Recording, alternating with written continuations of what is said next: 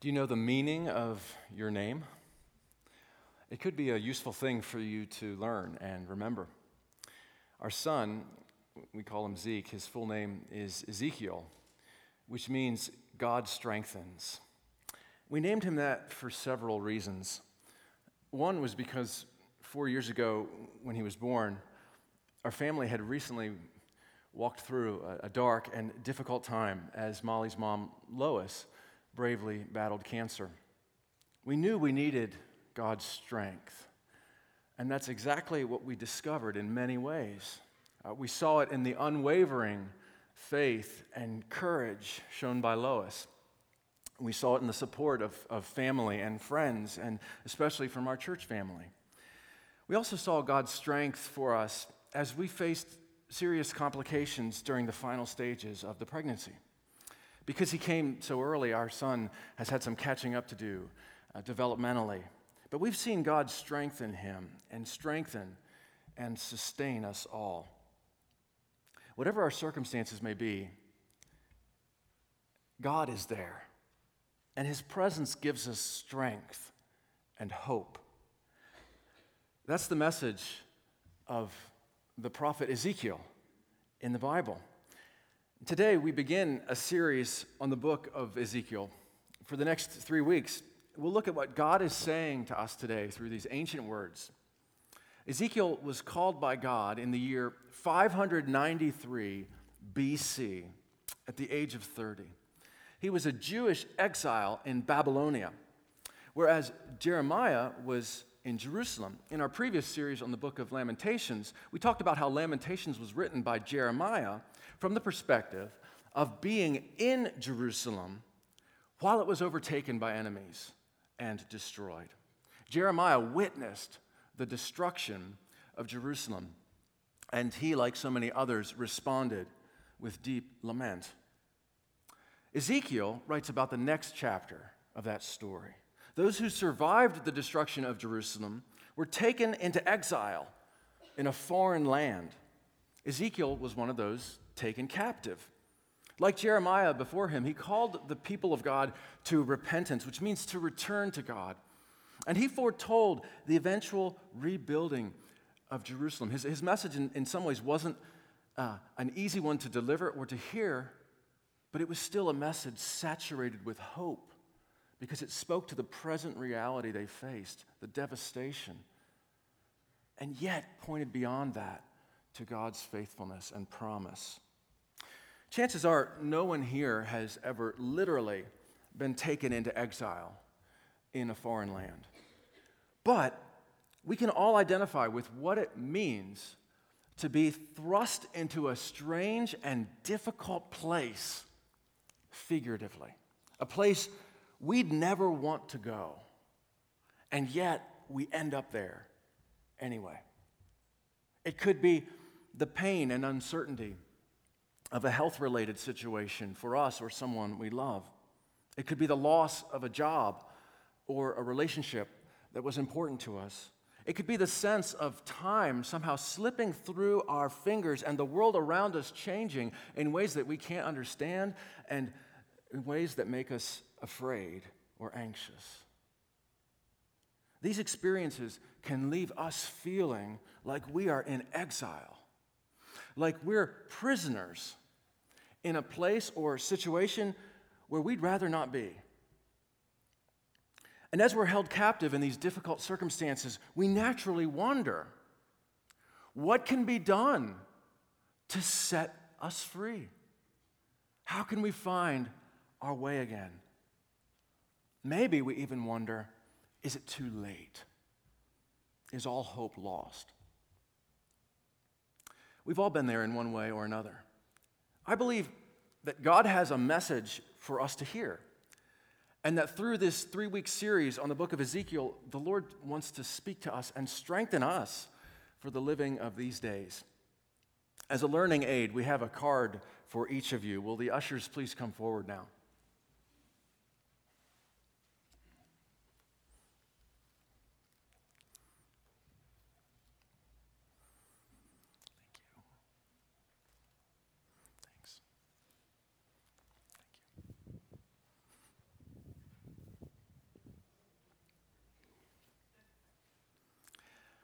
This is the card for our second to last series uh, in our year long reading and preaching plan called Explore the Bible 2018. Um, a number of people have told me that our church wide reading plan is helping them grow closer to God. And I invite you to join us. It's, it's not too late to begin. You can find the daily readings listed uh, in your bulletin each week or at sprychurch.com. Uh, the aim of Explore the Bible 2018 is to help each of us uh, hear God speak to us through the Bible uh, today. And when one of the ushers is the first one to finish, could you then please come forward to the choir loft to distribute the cards to the choir? Thank you. And for each series, we're handing out a card uh, with a memory verse. The first card is attached to a ring, so you can keep all the cards together. If you need the Series 1 card and ring or the cards for any of the previous series, you can get whatever you need at the Welcome Center after worship this morning. Collect all 15 cards and use them to help you keep God's promises in your heart. It's a great, great way for you individually just to reflect on the promises of God, or perhaps to make it a family activity, or maybe around the dinner table or evening prayers, uh, you read the verse for that particular series. The memory passage for this series is Ezekiel chapter 34, verses uh, 11 to 12. It's printed on the back of your card. Let's read it aloud together. For this is what the sovereign Lord says I myself will search for my sheep and look after them. As a shepherd looks after his scattered flock, when he is with them. So will I look after my sheep. I will rescue them from all the places where they were scattered on a day of clouds and darkness. Now, these words tell us about the heart of God. If you want to know what God is like, these, this would be a great, a great starting point. This, this image or metaphor of a shepherd, it goes throughout the scriptures, and it's language that Jesus himself picks up as he says, for example, I am the good shepherd, and the good shepherd lays down his life for the sheep. This metaphor, in some ways, seems a little distant from our world, but in, in the first century context, so prevalent to talk about shepherds and sheep. And for God to be our shepherd really gets at the heart of who our God is. We, like sheep, have gone astray, when we stray from God's path and turn to our own ways, the Lord doesn't give up on us. Rather, He says, I myself will search for my sheep and look after them. I will rescue them from all the places where they were scattered on a day of clouds and darkness. Do you remember the days of clouds and darkness in your own life? Maybe some of you are living in such a time right now. Well, here's, here's good news God comes searching for us. And that makes it possible for us to return to God and be strengthened once again. God sent his prophet or spokesperson, Ezekiel, to share his message with a people who were lost and hurting, a people in exile, wondering if life was worth living anymore and if their shattered hopes and dreams would ever be restored. God sends Ezekiel to give them a message that can strengthen them because God strengthens. That's what Ezekiel's name means. And Ezekiel assures the people that God has not abandoned them and that the day will come when God will return them to Jerusalem and restore the temple, the, their primary place of worship and the, the center of their religious and cultural life, really the center of their identity, and that will be restored, God promises. The word of the Lord came to Ezekiel. This is what the sovereign Lord says I will gather you from the nations and bring you back from the countries where you have been scattered, and I will give you back the land of Israel again. They will return to it and remove all its vile images and detestable idols. I will give them an undivided heart and put a new spirit in them. I will remove from them their heart of stone and give them a heart of flesh.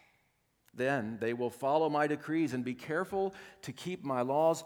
They will be my people, and I will be their God.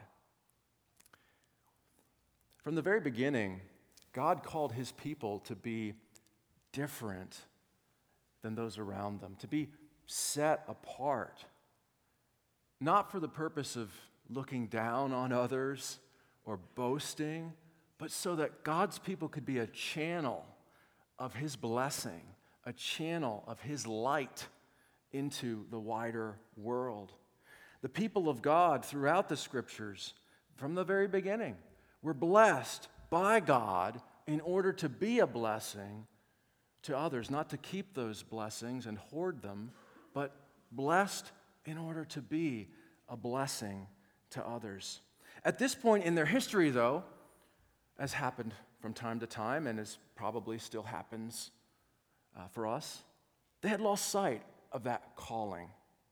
They had not rightly worshiped God, but instead worshiped false gods, just like the world around them.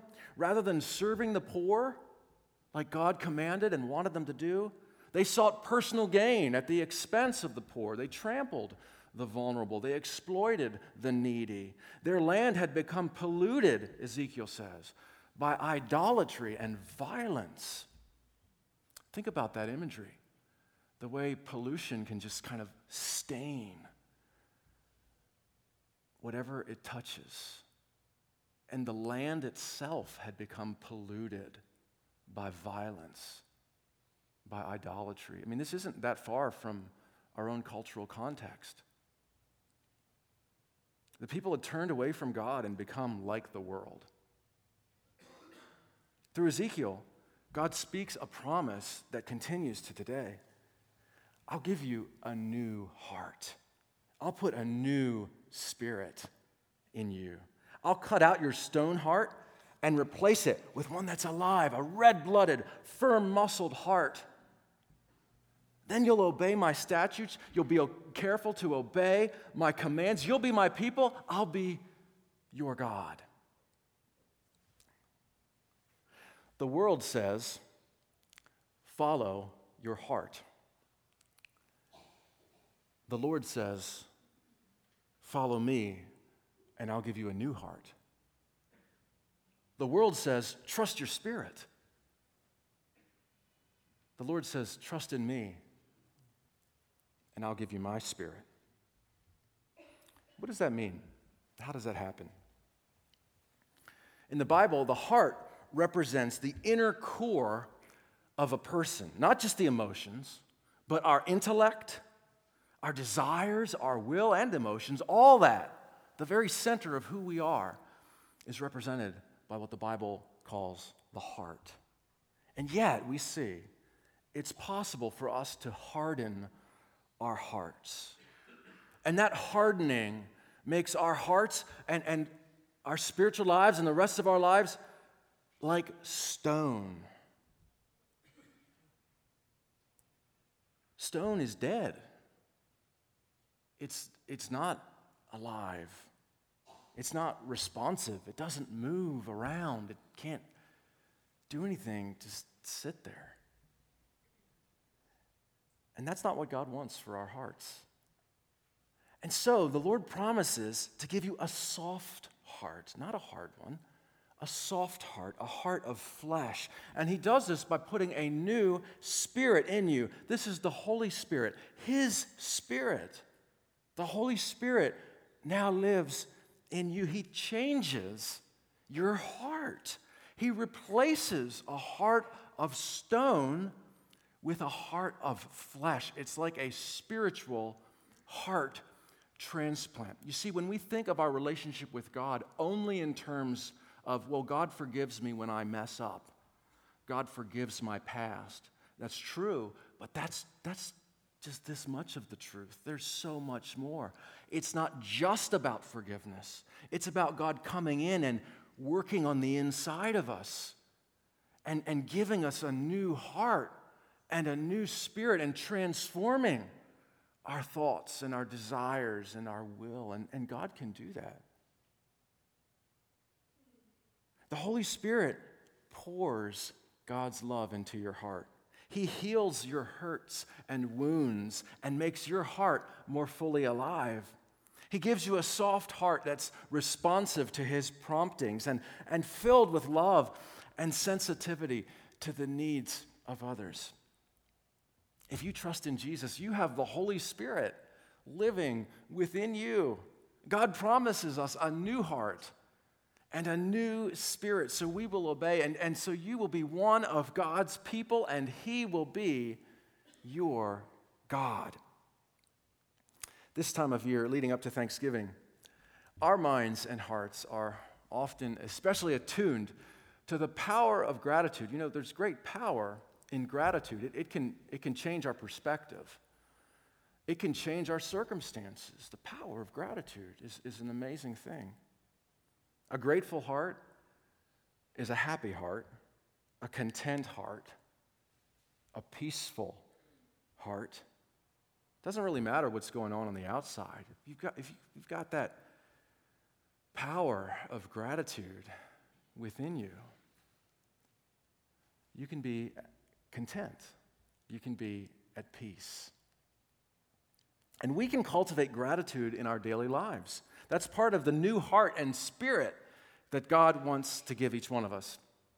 Here at, at Spry, we're doing a November gratitude challenge. Last week we handed out gratitude jars.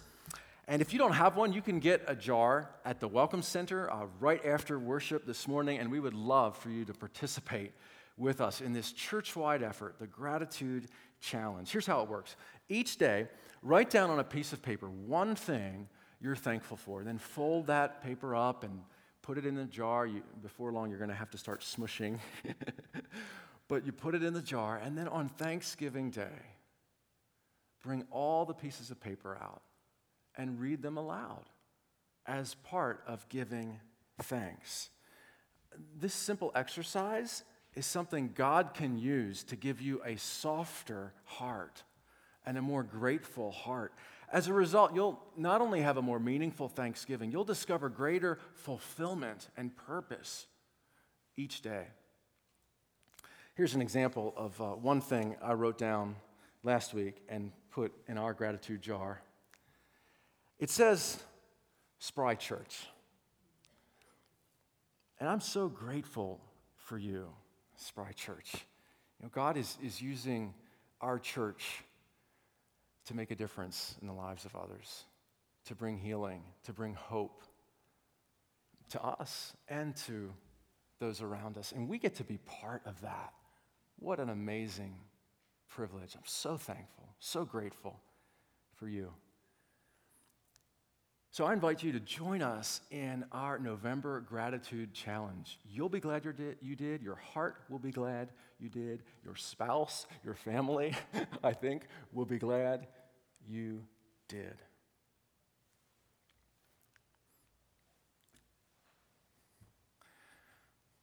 Let's say this vase represents your heart. Our hearts can get filled with all kinds of emotions, desires, or thoughts that really aren't helpful. Envy, greed, anxiety, fears. Idols or false gods that aren't worthy of our worship, or maybe regret, shame, grief, pain, you name it. All kinds of things can take up residence in our hearts if we let them. And in response, some people think, well, maybe God will help me. I'll give, I'll give a little bit of my heart to God.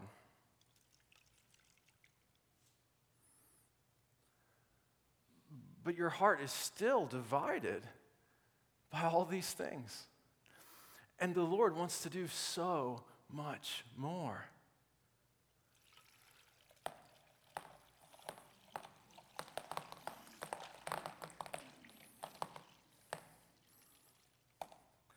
He wants to fill our hearts with His love. So the Holy Spirit brings those things deep down inside our hearts, up to the surface, and then the hand of God wipes them away.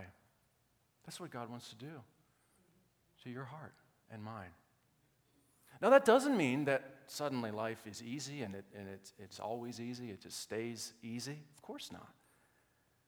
But when we encounter challenges or difficulties, the pain, the obstacles that come our way, those things, they don't touch the core of who we are. They don't descend down to the deepest parts of our heart because those parts are already filled. Our heart is already filled by something much better. Our heart is filled by God. And, and those problems and struggles only touch the surface because God has taken up residence in our hearts. And the Lord wants to give you a new heart, an undivided heart, a heart occupied by, filled with God and His great love, a heart that's filled with God's peace, that, that can be replenished and revitalized and renewed continually through the power of God's Spirit in our hearts.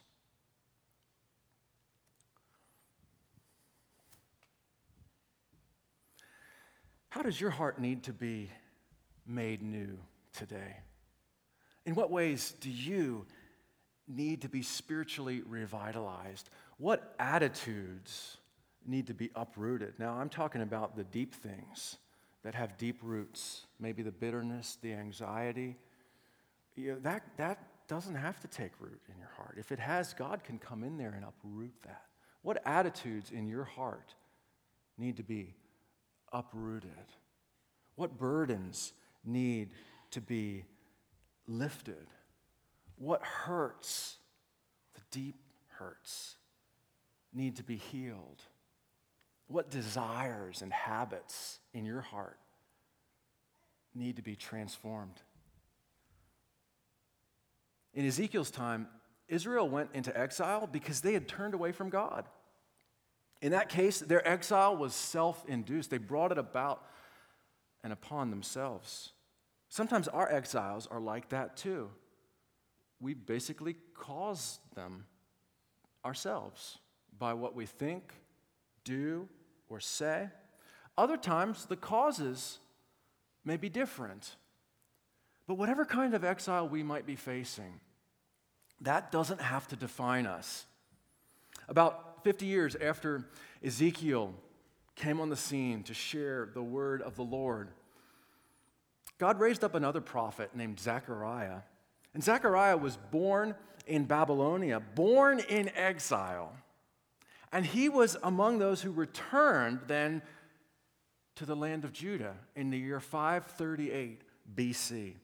That part of God's promise to the people through Ezekiel was fulfilled. They would return to the land, but there was more to come. God had promised more, not just going back to the land, but also rebuilding, the rebuilding of the temple, the rebuilding and renewal of their life as God's people. But do you know what happened? They got back into the land and they started to get complacent. They started to say basically, well, it's not as bad. Sure, that we're, uh, you know, we still see a lot of rebuilding needs to be done, but at least we're back here. At least we're not in exile. And, and they started to become satisfied with just this much when God wanted this much for them. And so the Lord raised up Zechariah to challenge them and encourage them to complete the rebuilding of the temple. Don't be satisfied, don't be complacent. There's so much more. Fully return to the Lord and you'll see it, he said.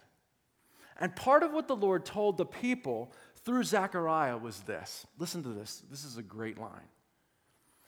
Return to your stronghold, prisoners of hope. Did you hear that? Prisoners of hope. Think about that line. The people knew what it was like to be prisoners. They had been prisoners in exile during Ezekiel's time. And now, through Zechariah, God calls them prisoners of hope. That's what we are too. Our times of exile don't have to define us. If we let them, they will, but they don't have to define us. We are prisoners not of despair or pain or sin or shame, but hope. Prisoners of hope because of our great God who is always faithful and who promises to give us a new heart and a new spirit. The world says, follow your heart. Basically, figure it out on your own. But we know our hearts can mislead us. Our hearts can deceive us. I know my heart can do that for me. Our hearts can become hardened like stone. So when the world just says, follow your heart, you know, that's not enough. And that's probably not even wise advice because there's so much more. The world says, follow your heart. The Lord says, follow me, and I'll give you a new heart. The world says, trust your spirit, rely on yourself, do it your way. You're enough, you can find your way. But our spirits can so easily give in to despair and discouragement. I know my spirit can. What happens to us and around us can sap our spiritual energy, leaving us feeling empty on the inside.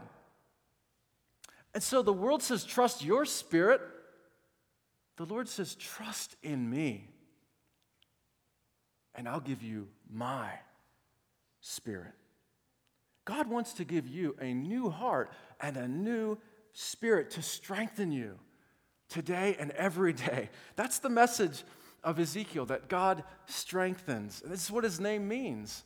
And that's what Jesus, whose name means the Lord saves, came to make possible for each one of us through the gift of his Holy Spirit a new heart and a new spirit for you, for me, for every one of us. Amen. Let's pray.